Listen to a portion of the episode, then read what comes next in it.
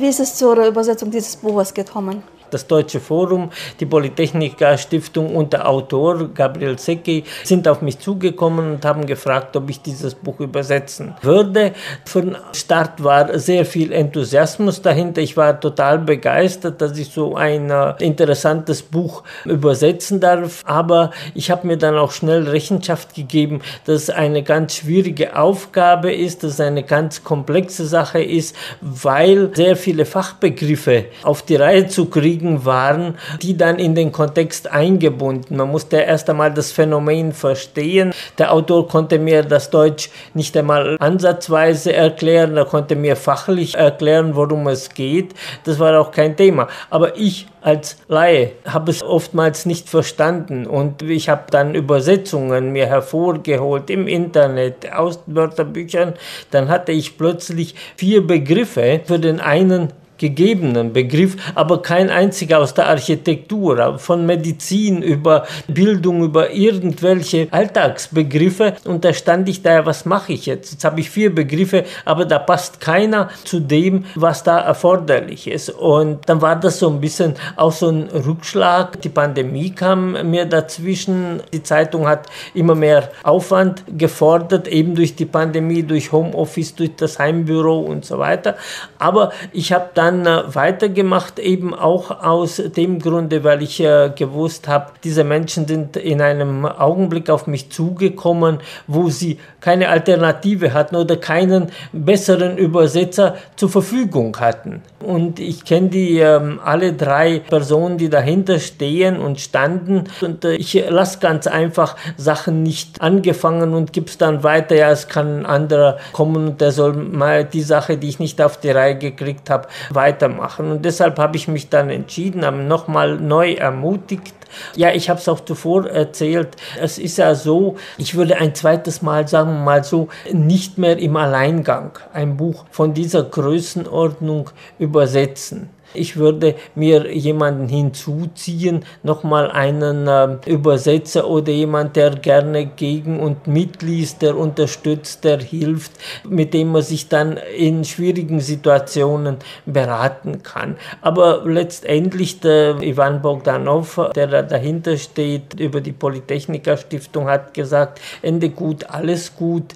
Und äh, ich nehme diese Aussage gerne auch auf. Letztendlich ist ein schönes, ist ein hervorragendes Buch. Es ist wirklich eine bleibende Sache. Es ist nicht ein Buch, das vergänglich ist. Ich glaube, es ist eine Sache, die man auf lange Zeit sich in der Bibliothek halten kann, in der vordersten Reihe. Und es ist auch ein sehr schönes Geschenk, ein ganz besonderes Geschenk, ein Geschenk, das man nur besonderen Menschen geben kann, weil es wird nicht in der Auflage gedruckt, dass man in Hülle und Fülle zur Verfügung hat. Aber andererseits sollte diese Geschichte des Banats, die herauszulesen ist, weil es ist ein, es wird als Enzyklopädie. Enzyklopädie erwartet man natürlich jetzt, was weiß ich, eine Aufzählung der Architekten und wo sie geboren sind, wo sie gelebt haben und wo sie gestorben sind.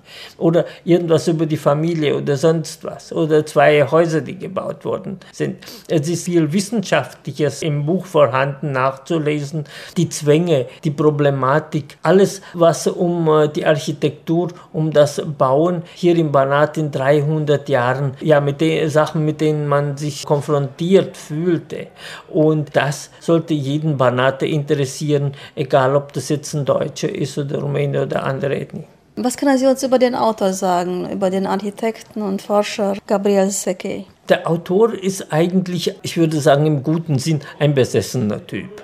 Das Buch war fertig, seine Arbeit war er fertig und er hat ständig nochmal nachgeliefert, Fotos und Vervollständigungen, wo er irgendwo auf Friedhöfen oder auf Tafeln nochmal neue Sachen gefunden hat und entdeckt hat. Das äh, macht ihn ja so toll, dass er ständig weiterarbeitet, dass er sich bemüht zu vervollständigen, dass er nicht gesagt hat, komm, die deutsche Version Version soll ja nicht besser sein als mein Original. Und diese deutsche Version ist nun mal besser.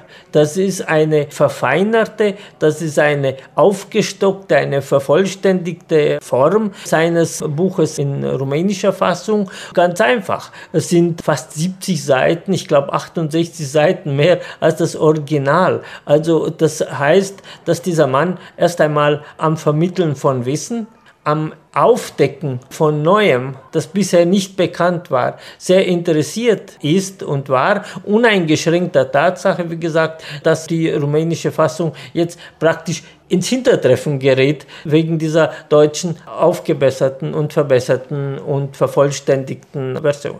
Was glauben Sie, welchen Anklang wird dieses Buch finden? Wie viel Interesse besteht im deutschsprachigen Raum und nicht nur für die Architektur im Banat? Also ich glaube, es ist äh, sehr viel Interesse da.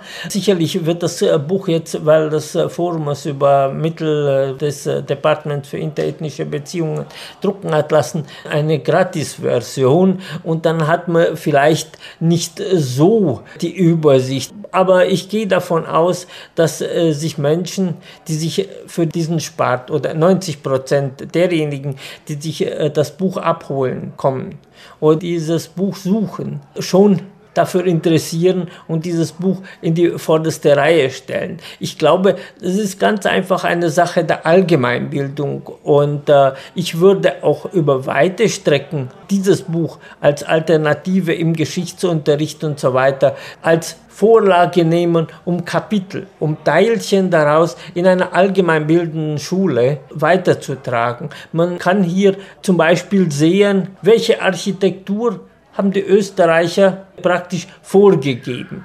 Aber welchen Zwängen waren die Ortschaften, waren die Städte, die zum Teil Festungen waren, Temes war neu aufgebaut.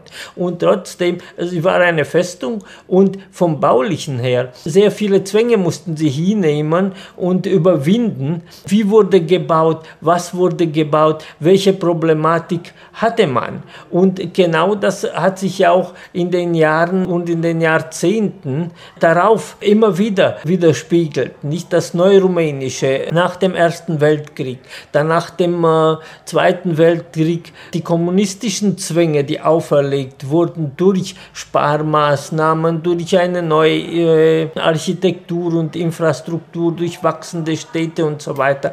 Und all das kann doch nicht an einem Banater oder jemand, der an Banat interessiert ist, vorbeigehen. Ich glaube, dieses Buch liest man auch als Wissen, als Lektüre und äh, nicht zuletzt als eine Vervollständigung des Allgemeinwissens. Und so viel Material dieser Art hat man ja nicht alle Tage. Man geht ja nicht irgendwo in eine Bibliothek und rafft sich mal, was äh, weiß ich über die Architektur des Banats. Da liegt ja nicht äh, alles äh, an Büchern herum, was man sich nur denken kann. Es ist ganz einfach ein Buch, das alles zusammenfasst, das Menschen aufzeigt, das zeigt, wie interethnisch diese Region ist wenn wir sehen, wer da alles äh, war. Wenn man die Namen so durchnimmt, dann hat er einen äh, halb ungarischen, halb deutschen Namen und äh, gibt sich, was weiß ich, als äh,